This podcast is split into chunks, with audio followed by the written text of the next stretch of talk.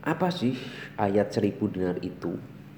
Ayat seribu dinar adalah ayat yang apabila diamalkan secara khusus bisa mendatangkan rezeki dari berbagai cara yang tidak Anda duga.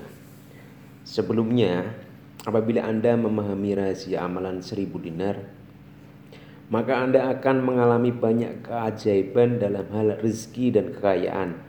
Oleh karena itu, ayat seribu dinar juga disebut dengan amalan kekayaan atau ilmu pesugihan Islam. Ini pesugihan Islam secara yang diatur di dalam uh, Islam. Amalan kekayaan berupa ayat seribu dinar yang diajarkan oleh guru kita sangat mudah dipraktekkan oleh siapa saja.